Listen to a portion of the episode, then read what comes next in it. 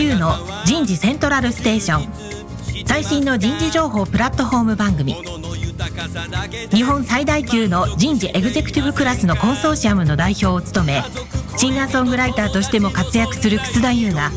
有名企業の人事や人事をサポートする企業の方をゲストに迎えて第4次産業革命時代に我が国の人事がなすべきことを模索しながら情報提供していきます。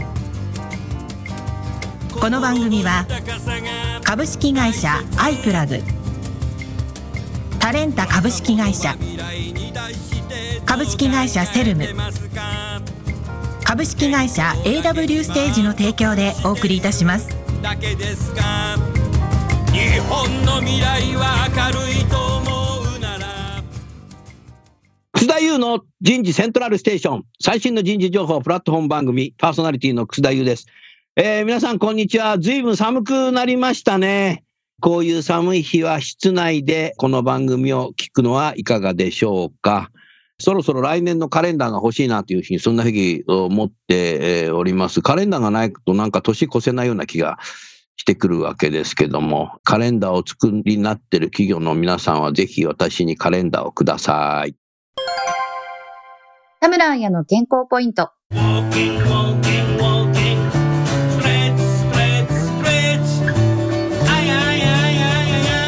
女性の8割が不調を感じる PMS。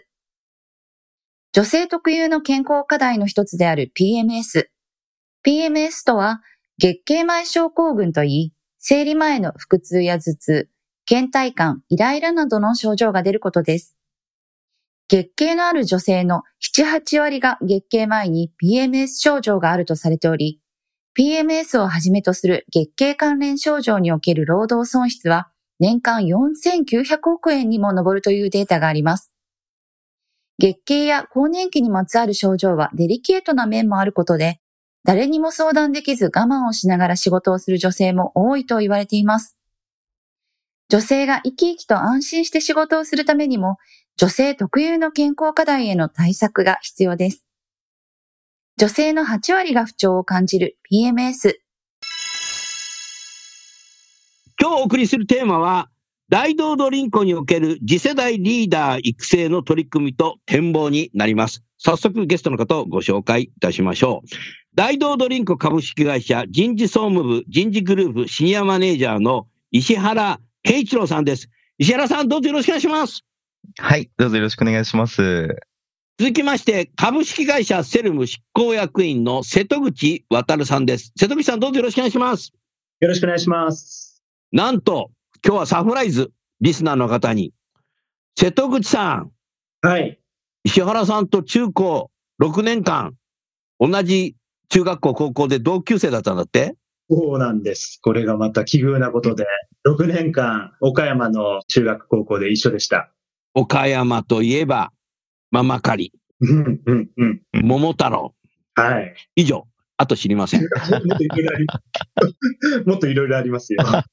もっといっぱいあるよね。なんか有名なさ、庭園があるじゃない。はい。三大のうちの一つだよな。そうです、そうです。あと、お城。天守閣登ったことあるよ。うん、うん、うん、うん、うん。懐かしいね。岡山ね。うん、そうだったんだ。そうなんです。さあ、じゃあ、早速ですが、今日はじゃあまあ同級生ということで、瀬戸口さんからバンバン石原さんに質問していただければいいかなと思ったんで、石原さん、覚悟の方はいかがでしょうか？どうぞよろしくお願いいたします。はい、はい。よ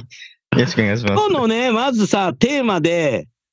次世代リーダー育成の取り組み、展望、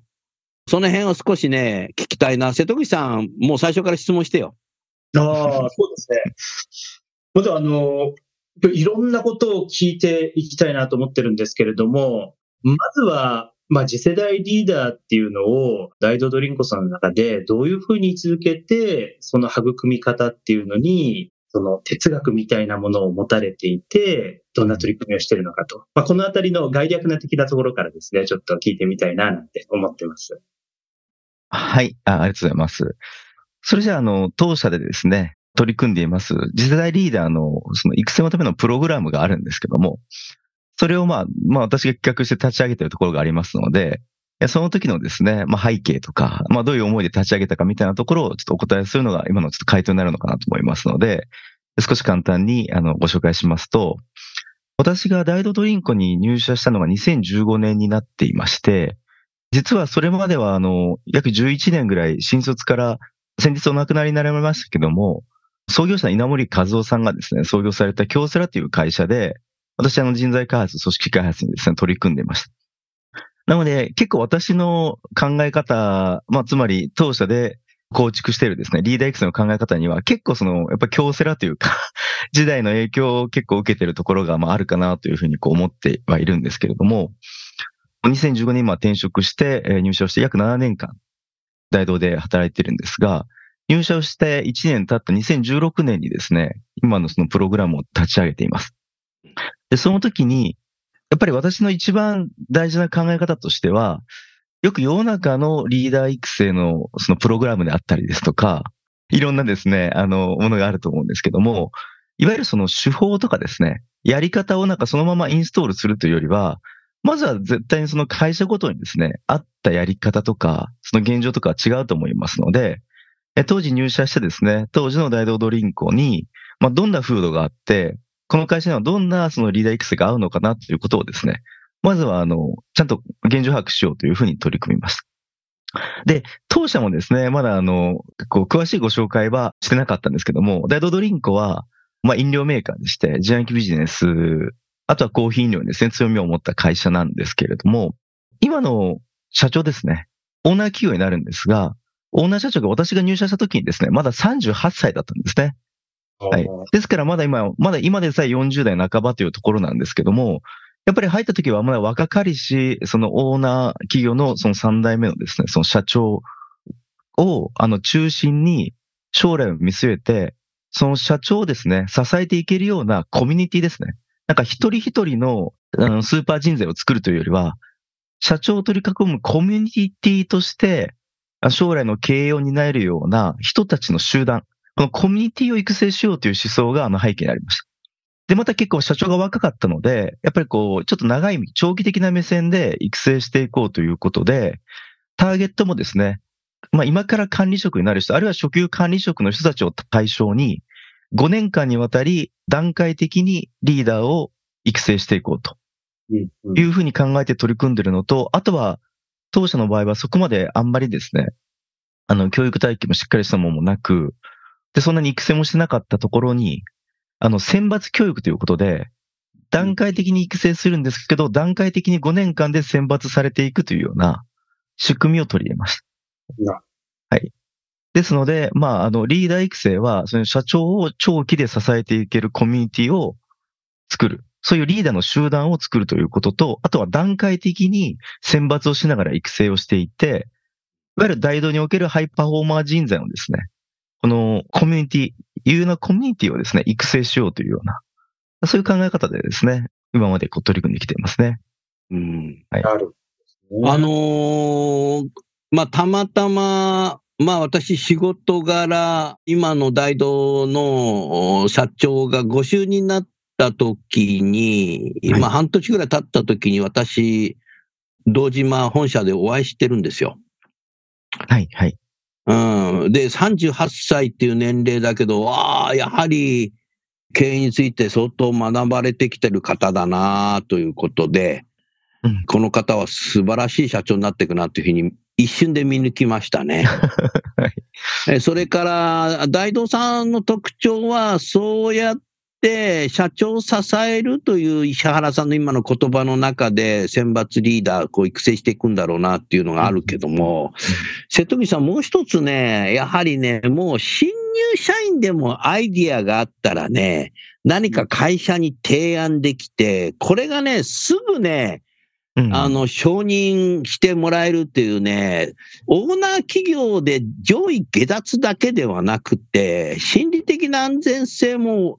持っている会社だなっていうのが他方であるんだよね。うんうんうん若手の方が自販機の横に傘を置いたらいいんじゃないか。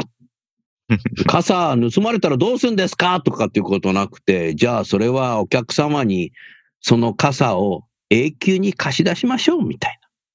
うん。うん。まあそういう発想もあるわけですようん。でもやっぱりね、雨って突然降ってくんだよな。う。うんん。そこにね、自販機が、大道の自販機のところには傘があるっていうことは、傘を借りると同時にコーヒーも買おうと。こういうね、マーケティング手法はね、大企業になるとなかなかできないんだけど、こういうのがね、たくさんあるんですよ。ううんん。それからね、今の社長の凄さはね、ロシアにね、自販機を置いたんですよ。ロシアっていうのは、それまで常温の自販機しかなかったんですよ。うん夏でも冬でも同じ温度のうん。ところがね、ロシアっていうのは氷点下の国なんですよね。うんそこにね、大道の熱いね、コーヒーがね、買えると、嬉しいんですよ、ロシアの人たちが。うん。まあ、だからそういうことでね、グローバル化にもこう着手されていく。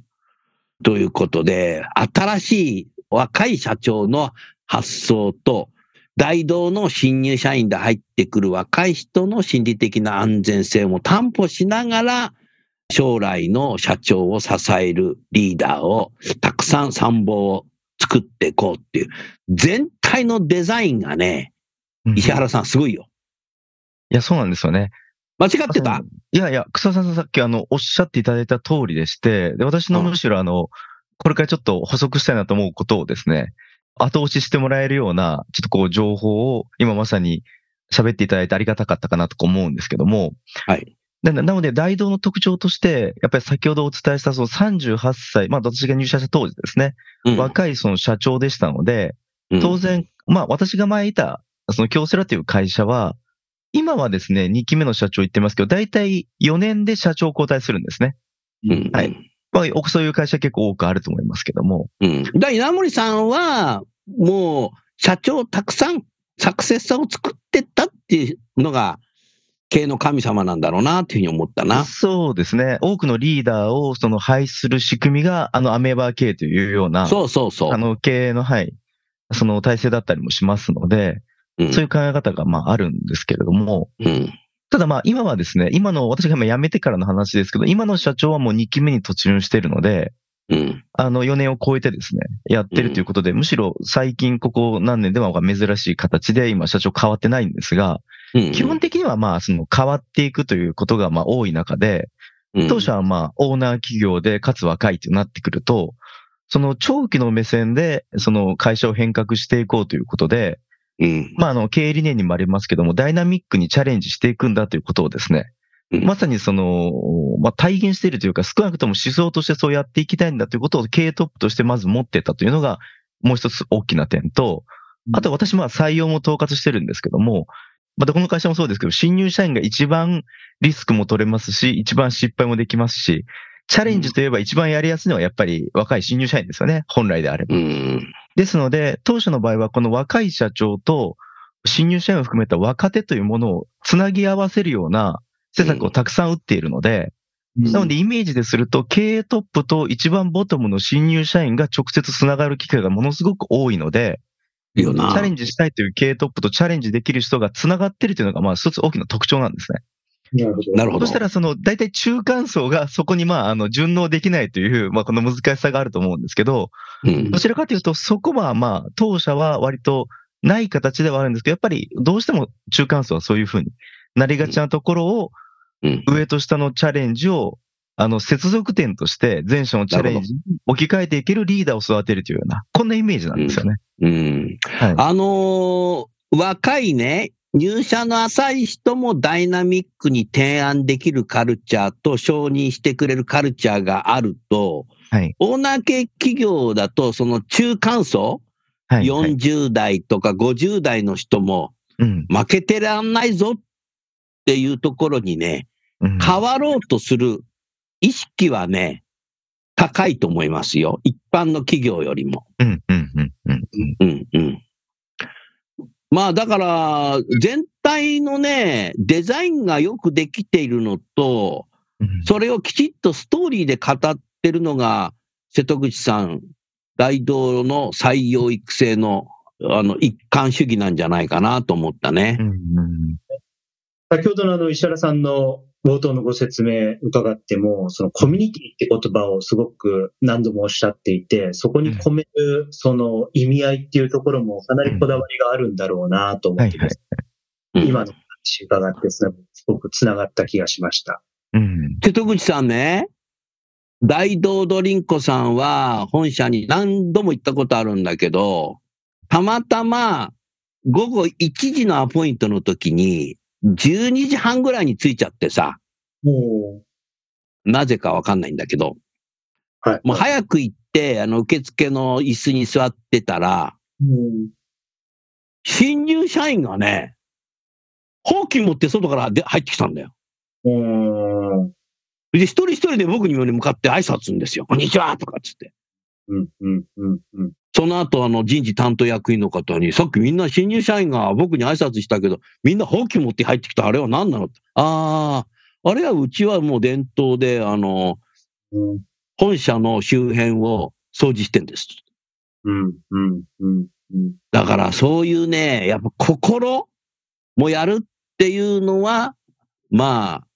すごいなと思っていて、だからね、身も心も健全な社員をね、採用して育成してるんですよ。だか、ら、一つは、なんか全員で掃除するぞっていうのは、やや軍隊的だけども、ただ、ダイナミックにも提案できて承認してくれるっていうことで心理的な安全性もあって、ボトムアップもできてっていう何かね、二つのね、両利き的なね、思想があるなと思っていますね。で、これはね、石原さんのね、中学生時代はね、寮生だったって聞いたんだな。石寮瀬戸口さんも寮生だったんだね、そうすると。寮生っていうのはね、軍隊なんだよ。気象ラッパーはならないけど、同じ時間に起きて朝飯食わないといけないんだよ。軍隊だよな。いや、まさにそうですよ。だからそれがわかるわけだよ。掃除をする意味というのが。うん。うん。はいはい。だろ？うん。ただし、もう一つは、やはり、その、京セラで学んだ心というところから考えると、うん軍隊的なやり方でも心をね、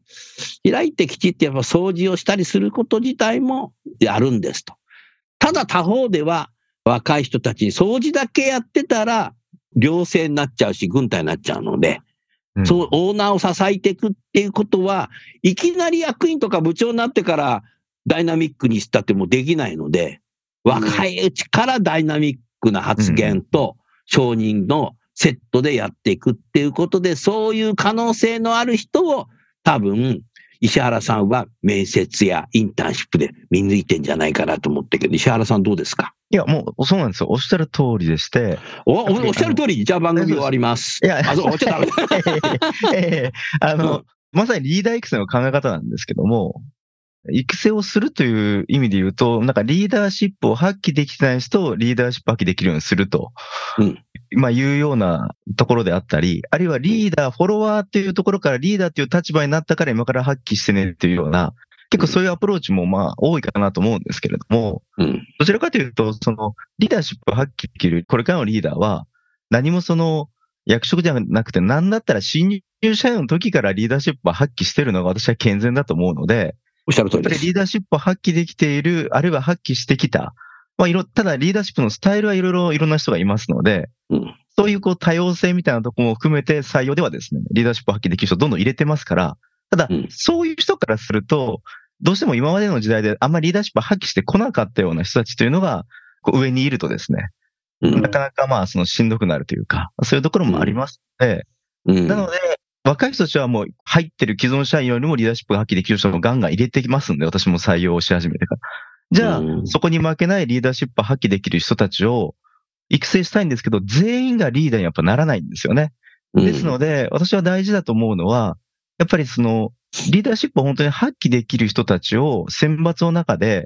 こう見定めてですね。で、その可能性がある人を大きく、あの、成長させれて、で、かつその人たちをつなぎ合わせることによって、いろんな部門にある、いる人たちが、部門を超えてつなぎ合わせてコミュニティとなり、お互いにそれぞれの部門でリーダーシップを発揮することによって、実務を通してリーダーというのは育成されると思ってるので、うん。まずは見つけることとコミュニティとしてつなぐこと。で、全体としてリーダーシップが発揮できる、まあ、その風土を作り上げていくということ。特に中間層にですね。うんそして、自分たちがどちらかというと、牽引型のリーダーシップを発揮して、中間層として下を支えるというよりは、下に発揮できる人たちがいるので、そこをうまく使えるような、あの、リーダーを育成していきたいって感じですよね。うん。あのー石原さんというね、プロフェッショナルな思想を持ってる方を取ってくれた大道ドリンクもすごいなっていうふうに今ね、石原さん喋ってる間に聞いたんだけども、はい。瀬戸口さん、やっぱりさ、まあ僕があなたに言うのはおかしいんだけど、番組的にリスナーに向けて言ってるわけなんだけども、やっぱり70%、20%、10%っていうのがあって、研修の教室の中で教えることってやっぱり10%なんだよ。うんうんうん。で、20%は OJT って言われてんだけどう、ん。在宅勤務で OJT って難しくなってきたなっていうのもある。うーだから、まあちょっとオンボーディング的な形でね、もうちょっと子に寄り添ってワンワンやったり、いろんなことやんないきゃっていうのは各社やってんだけど、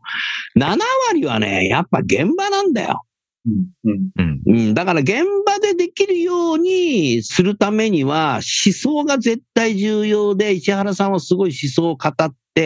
それが全体的にデザインされていって、それをストーリーで語ったなっていうのがあるんだけど、だからやっぱりそういう中でね、10%の機能を7割の方に向けて連動させていくっていうのが重要だと思うね。そういう中で現場で、え石原さんがラジオの収録に出てる間の現場の人は現場でリーダーシップ発揮してくれればそれでいいわけで、何かあのよくあるさ、昔の米軍の調査じゃないけど、リーダーシップの研修終わって、あの、部屋から出たらなんか忘却曲線入っちゃってさ、っていう形になっちゃうと、うんリーダーにはならないし、で、僕は昔からよく言うんだけども、大体あの、みんなね、リーダーシップの本は読むんですよ。うんうんうんで、リーダーになる人はなんかね、3冊も4冊も5冊も読んで、でもね、もう何回もね、出会ってんだけど、リーダーシップの本を50冊読んだっていう人とかね、多い人はね、100冊読んだっていう人がいてさ、うんでもよく見てるとね、その人リーダーシップ発揮してないの。うんうんだからその人にはね、僕言っちゃうの。フィードバックとして。うんその人に言われた時にその人がネガティブで取るか、ポジティブで取るかはその人次第なんだけども、うんうん。僕はね、リーダーシップの本は50冊読んだとかね、100冊読んだって。でもね、この人はリーダーシップ発揮してないなと思うときは、次の日とか、直接言ったり、メールしたりするんですけど、うん。あなたのリーダーシップは L ではなくて R ですって。R のリーダーっていうのは読むだけですから。うん。うんうんね。そうするとね、うん口頭で言ったときすごいムケつくんですよ、その人。うんうんうんでもね、涙流した人がいた。うんありがとう。楠田さんの言いたいのはその発揮ですよね、とか。僕は知識はいっぱいあるけど、あまり発揮してない。うん楠田さんは鋭いとか。ありがとうって言われた。うんだから一瞬はムカつくんだけど反省してくれたね。うんうん。だからね、日本人はね、リーダーシップの本をね、リーダーになる瞬間とかね、読むんですよ、一生懸命。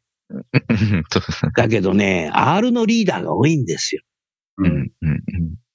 リーダーは L ですよね、頭。うんうん。だから、教室の中で10%で、その研修前にこのリーダーシップの本読んでくださいとかって、それ読んだぞみたいな。で、教室開けたらもう忘却曲線入っちゃってさ、うん俺はリーダーシップの研修受けたんだみたいな形でさ、全然発揮してないような形やったら、70%は職場の中で発揮してないっていう、うんありがちですよね、瀬戸口さん、これ。これは本当に思いますね。あの、我々も、まあ、教育ベンダーということで、うん過去はやっぱりその、721のその1のところをこう、教室の中でっていうのがやっぱり主だったんですよね。うただ。数年とやっぱりそうじゃなくなってきていて、で、やっぱりいかに現場のそのことをなすっていうところに学びのサイクルを持ち込んでいくかっていうふうに今はデザインしようとしてます。うんあの、私もあの、X かけるリーダー育成って言って、あの、X にいろんなその、越境の場面、あの、地方創生もそうです。技術のイノベーションとか、そういう現場でこそやっぱりリーダーシップって発揮されるものですし、それと自分を育むっていうサイクルをこう、両輪回していこうっていうのは、うん、いろんなお客さんと一緒にこうなりながら今、研究中っていうところですね。うんうん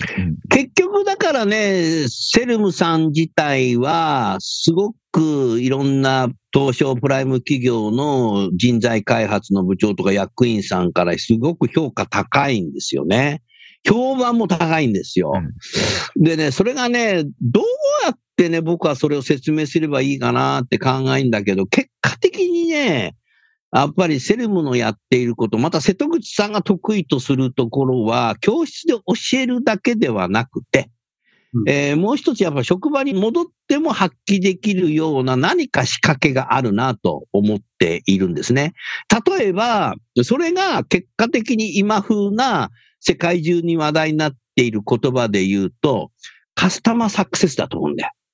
うん。うんつまり、研修、リーダーシップの研修をやって終わりです。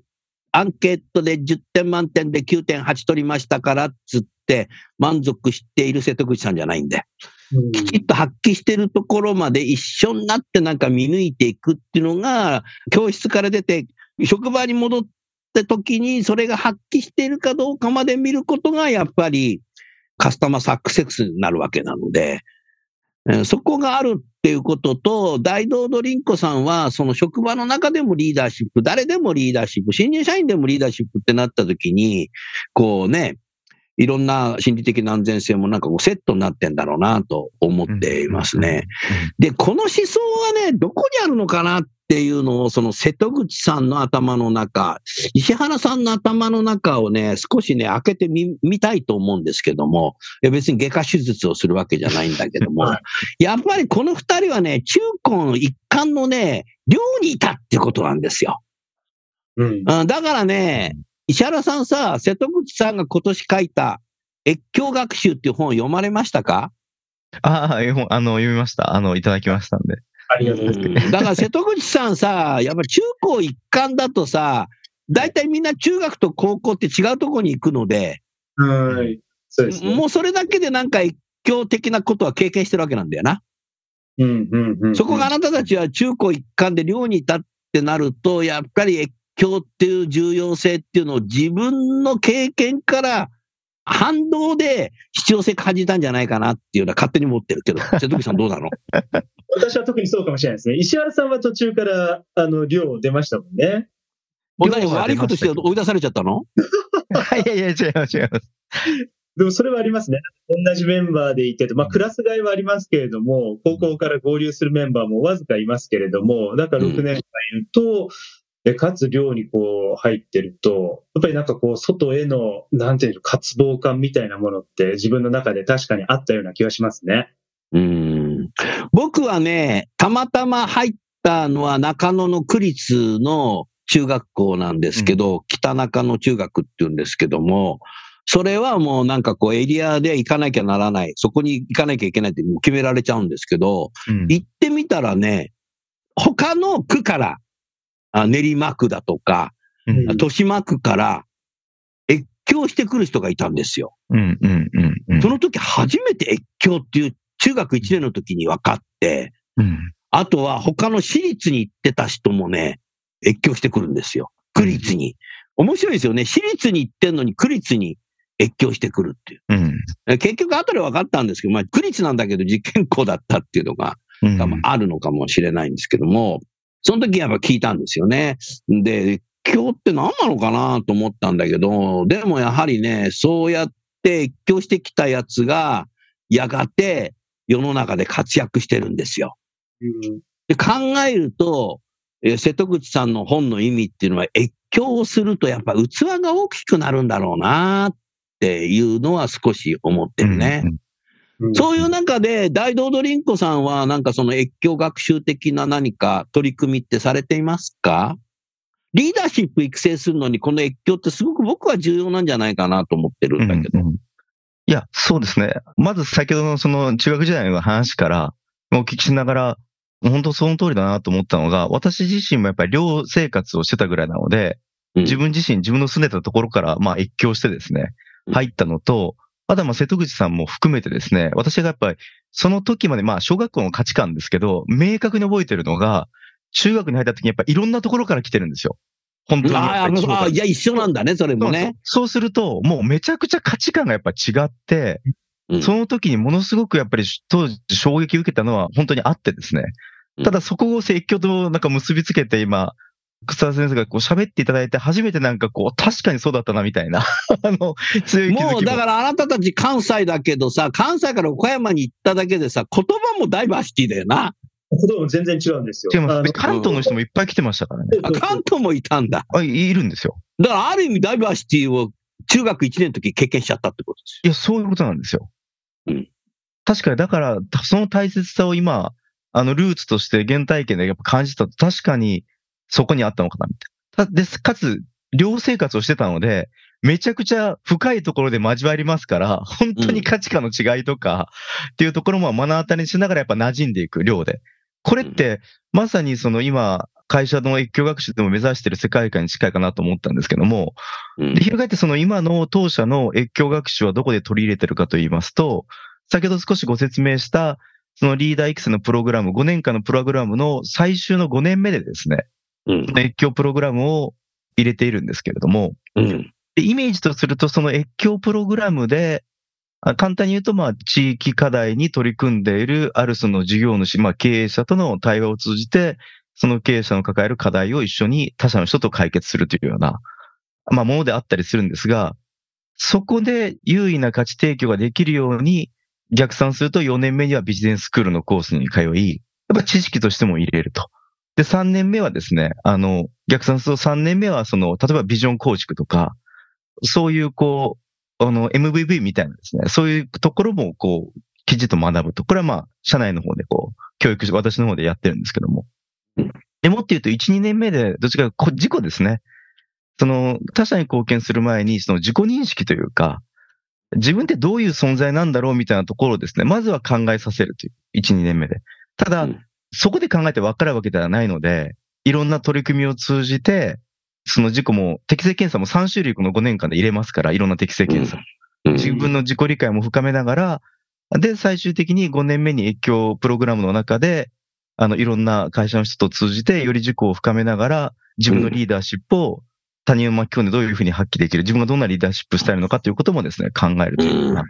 まあそういうこう、越境学習のプログラムはあるんですが、当社が実は取り入れている一番の私、越境プログラムだと思っているのはやっぱ副業制度なんですね。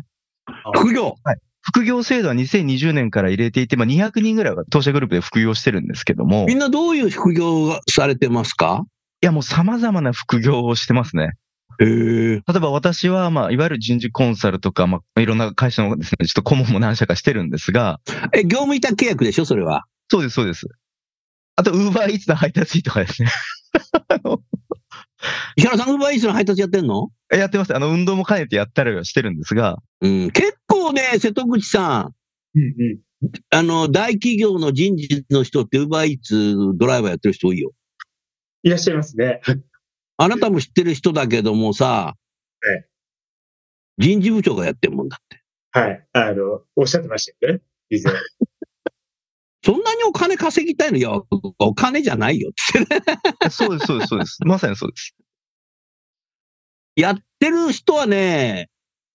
二つあるね。一つやっぱり、あの、在宅勤務で家にいるとさ、体がなまるから、運動のために配達やってんだっていう人と、もう一つは、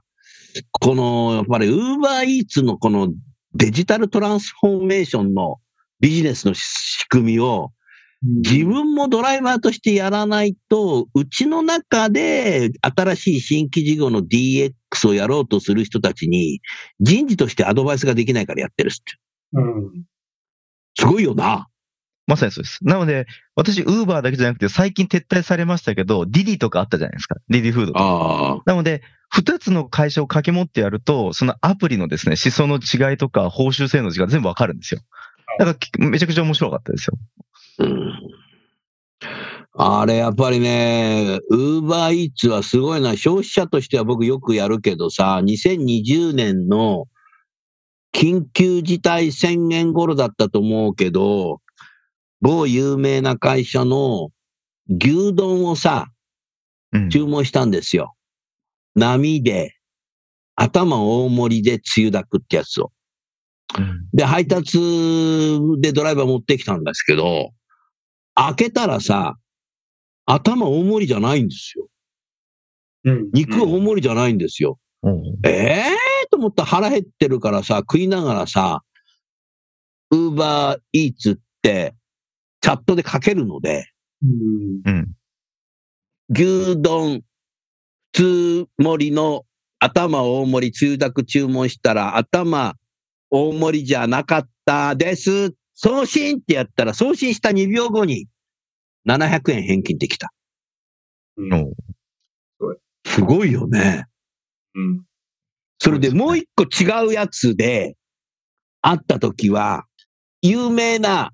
カレー屋さんにうん。カレーを注文したんですよ。うんとんかつカレーだったかなんだか教えちゃったけど、甘さとかいろんなお店。そしたらね、配達でドーンとこ置いといてくださいって。コロナだから。で、置いて置いてくれたんで、取ったらね、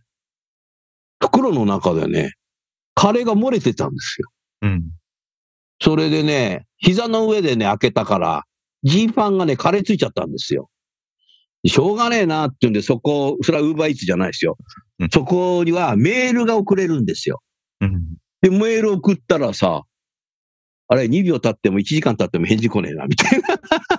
ウーバーイーツと違うな。ウーバーイーツなんかさ、2秒で700円返金なの変だなと思ったら、次の日の昼過ぎに丁寧なメールが返ってきた。うんでも丁寧なメールがね、ドライバーに注意するように言っときますので、今後ともよろしくお願いしますって書いてうんあある。俺は？俺はどうなの？この ジーパンカレー汚れちゃったのは。うん。この違いですよ。うん。だからこういうのは消費者としてもそういう DX のアプリを経験すると、サービスの深さが経験できるし、うん。うんあなたも副業やることによって経験するよな。うんそうです、そうです。だから副業っていうのは越境なんだよ、これ、瀬戸口さん。だし、それをなんか率先して、それを推進する人がやってるっていうのがやっぱすごいなって思いましたね。で、これはね、DX 知っている人たちに聞いたときに、あ、もうそれは、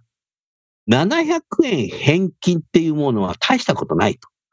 楠田さんはそれ多分永遠にみんなに言うでしょと。今ラジオで言ってるけどさ。そうだろ？すごい人数聞いてますけどね、このラジオ。で、だからそれがマーケティングになってるって言うんだ。だだから普通だとなんかなんか電話してさ、そこの店に電話してさ、店長出せみたいな、お前700円返金だとかって言うとさ、働いてる人がアルバイトで疲弊しちゃうわけじゃない。うん。なんか変なパワハラの親父が電話かかってきたんですけども、そんなんでさ、今から700円持ってこいとかさ、頭大盛りだけ持ってこいとかって、そういう怖いお客さんもいるわけですよ。でそういうのに巻き込まれないように700円返金したんですよね。うん。これがデジタルトランスフォーメーションの時代のすごいさ、サービスなわけで、だから、あの、消費者としてもそういう経験するってことは、あなた自身もそういう同じような配達するやつを2つ経験するとさ、うん。違いわかるよな。いや、そうなんですよ。なので、まあ、ウーバーは、その、お客さんとのやっぱ接点っていうか、うんなかなか人事してるとですね、こう、あの、エンドコンシューマーとそことの接点なかなかないじゃないですか。でもそれがすごくありますし、うん。あとはやっぱり副業だけではなくて別に MPO への活動であったり、ソフトコーチでも何でもいいんですけど、うん。違う経験をして違うコミュニティと交わる中で自分が何らかのその影響力です。ね。まあ、つまりリーダーシップを発揮して発信をして、何らかの受信をしてもらえる。うん。ウーバーイーツの配達員だったらいい配達をして、またいい評価をもらえるみたいな、うん。発信と受信が、これが繋がって初めて影響力としてリーダーシップが発揮したということが成り立つと思ってるので、とにかく、プログラムの中の越境学習だけではなく、それこそその5年目に至るまでもなく、副業でできる人はどんどんやっていってもらって、で、どちらかというと、その経験、草田先生がおっしゃった経験をしてきた人が、あ、自分の経験が大事だったんだなということに、うん。後からですね、気づいてもらえるような、そういう研修にしていきたいので、なんかここで学ん、戦地高校で学んだからやるというよりは、うんやってきた人たちが、その大事さにこう気づくみたいな、落とし込めるみたいな、そういうふうなプログラムにしていきたいなという、経験した人が大事なことに気づくリーダーをですね、たくさん育成していきたいなと思ってやってますね。素晴らしいね。もう一つだけ少し細かいテーマをやっって番組終わりたいんだけど、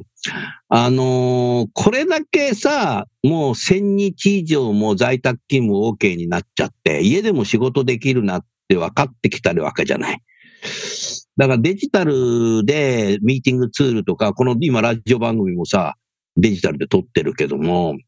集まらないでね、昔は会場に集まってやってたけど、結構ね、アメリカなんかでもデジタルヘッドクォーターって言って、もうデジタルで何でもできる時代になってきたので、皆さん自身も小中学校の林間学校とか臨海学校でよくやったと思うんだけど、夜キャンプファイヤーやるのがね、アメリカ流行ってるんですよ、今。でそういう流れの中でね、やっぱり俺のパーパスはこうだ、お前は何なんだ、みたいな語ったりとか、それを炎の前で語るっていう、なんかね、デジタルに行くとアナログの世界に戻ってくんだなっていう中で、瀬戸口さんのところがやっているさ、瀬戸口さんって電話したら、福田先生とかって、今どこにいんの瀬戸口さんと、はい、高野山です。ええー、みたいなさ、とかさ、この前なんかさ、瀬戸口さんと僕スラグやってんだけど、瀬戸口さん電話してよって、いや、できないんですね。えー、なんでお前俺嫌いなのか、俺はなんか嫌われちゃったのかなと思ったら、いや、今能登半島にいますとかってさ、瀬戸口さんやってるなと思ったんだけどさ、石原さんさ、先ほどのさ、中でもう一つやっぱ重要なのは、今の若い人たち、はい。平成生まれがいいな。平成元年生まれが30、今3歳になってるので、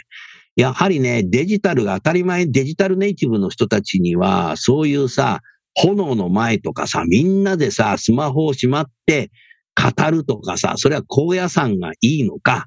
うんえー、能登半島がいいのか、岡山城がいいのか、岡山城は止まれないけどさ、なんかそういうのも次のプロセスとして、コロナ以前を知らない人たちには、あの、なんか計画するっていうのがいいんじゃないかなと思ったんだけど、石原さん、そう、そういうのも必要だと思わない？いや、私めちゃくちゃそれ大事だと思ってまして、うんいわゆるは対話、ダイアログだと思うんですけども、うんまあ私よく研修で言ってるんですけども、議論と対話は違うよみたいな、ディスカッションとダイアログが違うよということで、どうしても仕事の場面では、あの、日本人ってやっぱ正解を求めて議論っていうのは結構やるんですけども、仕事の中では。なかなか正解のない、その、お互いにどんな人なのかとかですね。そういうことをあの知り合うというダイアログなかなかやっぱやれないし、やらないし、今おっしゃったようにこの時代だからこそ、オンラインでも焚き火背景でやりながらやったりもするんですけど、なかなかその空気感とかですね、そういうところの再現は難しいので、そういうこう、お互いに対応する場面とかっていうのは本当に私大事だと思ってますんで、例えば当社で言えば、新入社員研修の時に、今年もですけど、ちょっとさすがにコロナ真っ最中ではちょっと難しかったんですけど、常に合宿を入れてお互いにやっぱり新入社員も、そういうふうに、あの、対応合宿やってんだ。合宿、合宿あはもう全然みんな、みんなやってますよね、最近合宿ね、もうね。そうですね。うん。で、その中ではまさにそのダイアログみたいなですね、そういう場をわざと作って対応させるということはまさに大事にしてますんで、うんで、それをなかなか忙しいとかですね、なかなか業務があるからなかなか何日も空けて、あの、そういうこう、検証の中でそういうところにはこう参画できませんっていう人もやっぱりこう多いんですけど、うん。もういろんな階層、いろんな人たち、いろんなプログラムの中でそういうふうにお互いに話し合う場面っていうのはまさに作りたいなっていうふうにこう思ってますし、今後ちょっと作っていきたいなというふうにまさに計画してますね。うん。はい。やはり僕はね、瀬戸口さんがずっとやり続けてることってやっぱり重要だと思っていて、やっぱり人間そもそもは自分の言いたいことを言いながら、この場で言っちゃいけないんじゃないかっていうことじゃなくて、何か違う場所に、第三の場所に行って、何かこう、階層関係なく支援の方も若い人たちも何か新しい一つのテーマになんかこうやっていくにあたって議論するっていうことを本当にやっていかないと、いわゆるジェンダーダイバーシティではない価値観の深層心理的なダイバーシティの方に向かないんじゃないかなと思ってんだよね。うんやっぱ答えに誘導するような形だけじゃなくて、議論でぶつかり合うっていうことはあんまり経験してないので、うん。だからいい子ちゃんの集団になっていっちゃう可能性があるので。そうじゃないようなところでダイバーシティ、インクルージョンって必要なので、やっぱりそういうのが瀬戸口さんがやってることって僕、瀬戸口さん尊敬しております。素晴らしいです。ありがとうございます。やっぱりなんて言うんでしょうね。やっぱり会社の中だけだと、その、まあ、立場上のものであったりだとか、過去の慣習とか、いろんなものが張られる引力ってありますので、なんかそういう意味でも、今デジタルのアナログの話ありましたけれども、それもなんか影響の一つかなと思っててですね、そのそうだよ、そうだよ。うん。なんかこう、まっさらの自分で、本当の自分の、なんて言うんでしょう、素の影響力で及ぼし合えて、お互い学びが深められるっていうのは、なんかこれこそ本当に心理的安全なんだろうな、なんて、私もやってて感じますね。うん。いや、まさにそれも越境ですよ。うん。うん。普段と違う場所に行くってはい。いうことですよね。研修会場に行くっていう越境じゃなくて。なんか、そういう新しい発想がこれから日本には本当に必要で、そういうことをデザインしてやっていく人材開発が求められるんだろうな、石原さん。いやそうですよね。なんか、副業のお話もさせてもらいましたけど、できる人はやればいいと思いますけど、なかなか当社もですね、営業の社員ってなかなかできないんですよ。やっぱうんり目の前の数字もありますし、やっぱり上司の価値観とかですね、いろんなものがあって、結構内務はやりやすいんですけど、え営業の人は本当にすごいハイパフォーマーというか、そういう人たちはできてもなかなか難しいので、やっぱりこう、プログラムでちゃんと影響ができる機会を作ってですね、で、きちんと影響させてあげるということもですね、僕ものすごく大事だと思っていて、うん。もうだからとにかくみんな影響して、まあ遠心力と求心力って言いますけど、もう今まで以上にどんどん外に排出して遠心力を働かせながら、だからこそその価値観の違いとか、本当の会社としてどういうふうに、うちの会社はどんなことを大事に思ってるのかとか、あるいは自分って何が本当にやりたかったことなんだ、みたいなですね。そういうところを持って、そのもう一回求心力を求めて集まっていく。だから全員がこういうふうになればいいなというふうにこう思ってるので、でもそのためにやっぱり越境ってのはすごく大事ですね。これがないとなかなかそうはならないですから。うん。あの、アメリカに住んでいる人って結構友達が多くて、この議論をすると、アメリカは日曜日にホームパーティーやるから、うん社員がみんな来るとか、社員のうちに行くとかっていうのが、そもそもそれが越境になってると。そこで家族も連れてくので、全く違う議論の中でやっていくっていう、日本はやっぱりホームパーティーできるような広い家に住んでないし、ホームパーティーやる前にちょっと掃除しなきゃってなっちゃうので、そこがやっぱり環境が大陸的な発想と島国的な発想の中で住宅環境っていうのもあるから、あえて人材開発と、そういう人材開発のサポートしている企業が一緒になって、やっぱり越境っていうものを作っていかないと、うんうん、まずいですよね。そう思ったな。続きまして、次のコーナーは、楠田優のヒューマンリソースミュージック。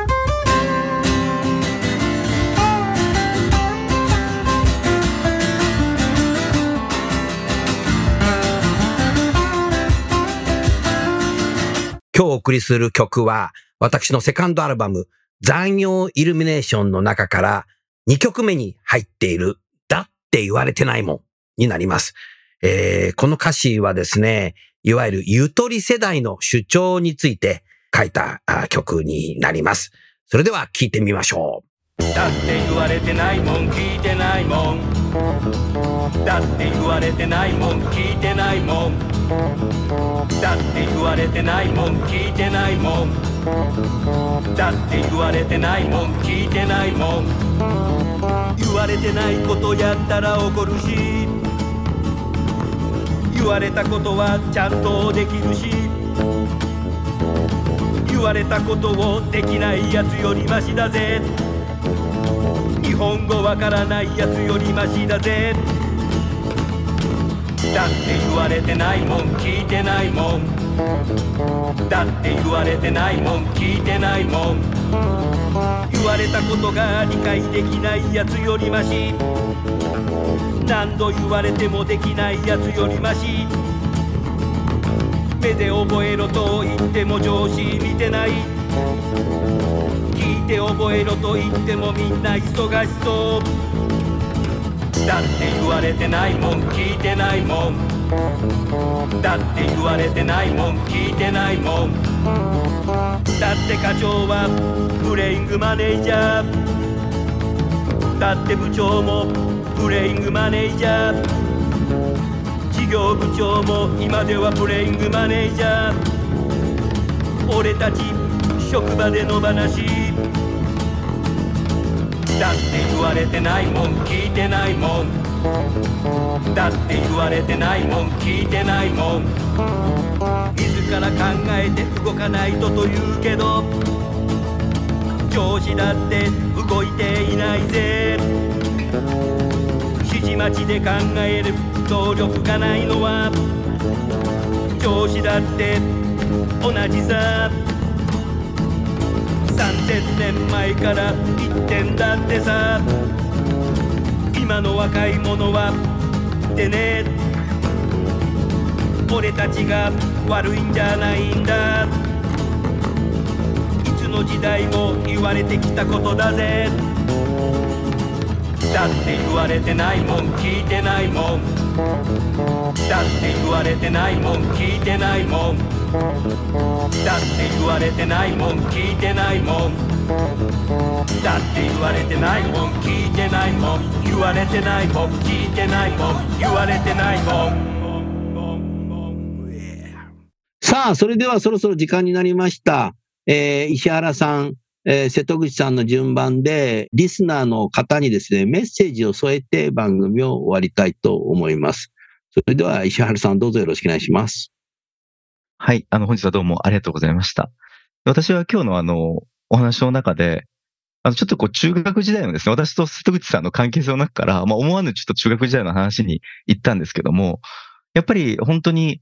あの、私自身転職するときにも、やっぱり一つの価値観の中だけで収まってはダメだということが転職のきっかけにもなりましたし、で、転職した今の会社の中でも、越境の大切さということをですね、なかなかそうできてない人が多い中で、制度も作って、自分自身ですね、人材開発のプログラムの中で越境も推進していますが、それを大事なもの自分の原体験は、まさかその中学高校時代のですね、寮生活の中でいろんな人たちが交わっていろんな価値観に気づいた。それって大事だなと思ったところにですね、あったんだなということはすごく深い気づきだったので、でもそこをやっぱ大事にしながら、今後もですね、あの会社の中でいろんな形で社員に越境をしてもらえるように、引き続き推進していきたいと思いますので、ぜひあの、ご視聴いただいている皆さんも越境を迷われている方はですね、あの、ぜひもう越境を待つしてみるということで、はい、やっていただきたいんじゃないかなと思います。本日はどうもありがとうございました。ありがとうございました。それでは最後に瀬戸口さんどうぞよろしくお願いします。はい、ありがとうございます。あの、石原さんも本当にありがとうございました。はい。なんて言うんでしょうね、私、あの、すごい、あの、ある意味衝撃があってですね、先ほどのうん中で、草田さんからその、中学時代の話を振ってもらったときに、うんその自分は中高一貫だし、寮っていう、まあ、ある意味、あの、閉ざされた空間にいて、なんかこう、モノカルチャーみたいになって外に出たみたいな感覚があったんですけれども、あの、実はいろんな人が集まって同じ釜の飯を食べて、あの、6人一部屋とかで寝てました。その濃い関係の中で越境してたんだなっていうのを、あの、気づいたんですよう。ん今石原さんもおっしゃってましたけども。あ、なんか自分の寮生活って、そのなんかこう、閉ざされて外に出たいっていう渇望感と、すでになんか越境の機会って結構十分あったんだなっていうのに改めて気づけてですね。あ自分のことって自分じゃあんまりわからないんだなっていうのに改めて、あの、うん気づきました。なので、石原さんもあの先ほどおっしゃってましたけれども、何か学んだ人が学んだ上でことをなすんじゃなくて、それぞれみんないろんなことをやってるんだと。それをこう、ポテンシャル解き放つみたいな、つなげるみたいなお話されてましたけれども、やっぱり対話をするとか交わる場っていうのがあってこそ、人って、あの積み重ねたものに気づけるし、なんかその先が開けるんだなっていうのを、なんか自分自身も感じた時間でした。本当にありがとうございました。はい、ありがとうございました。リスナーの皆さん、今日は多くが多分スマホで聞かれてると思いますので、番組が終わったらですね、スマホで、えネットで検索していただいてください。えー越境企業の始め方と検索すれば、瀬戸口渉さんの本がこう出てきます。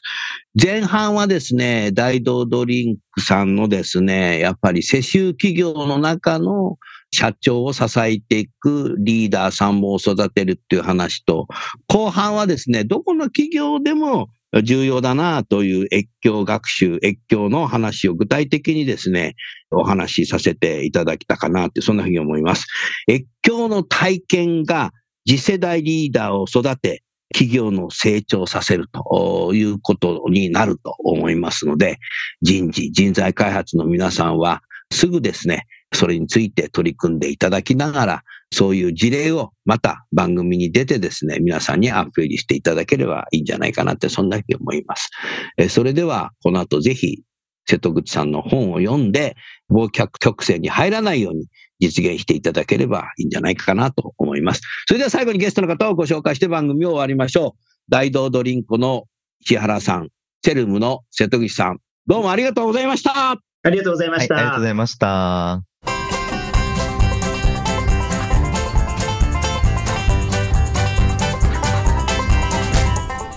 の番組はいかがでしたか？楠田優のサードアルバムの中から輝け飛び出せグローバル人材とともにお別れです。この番組は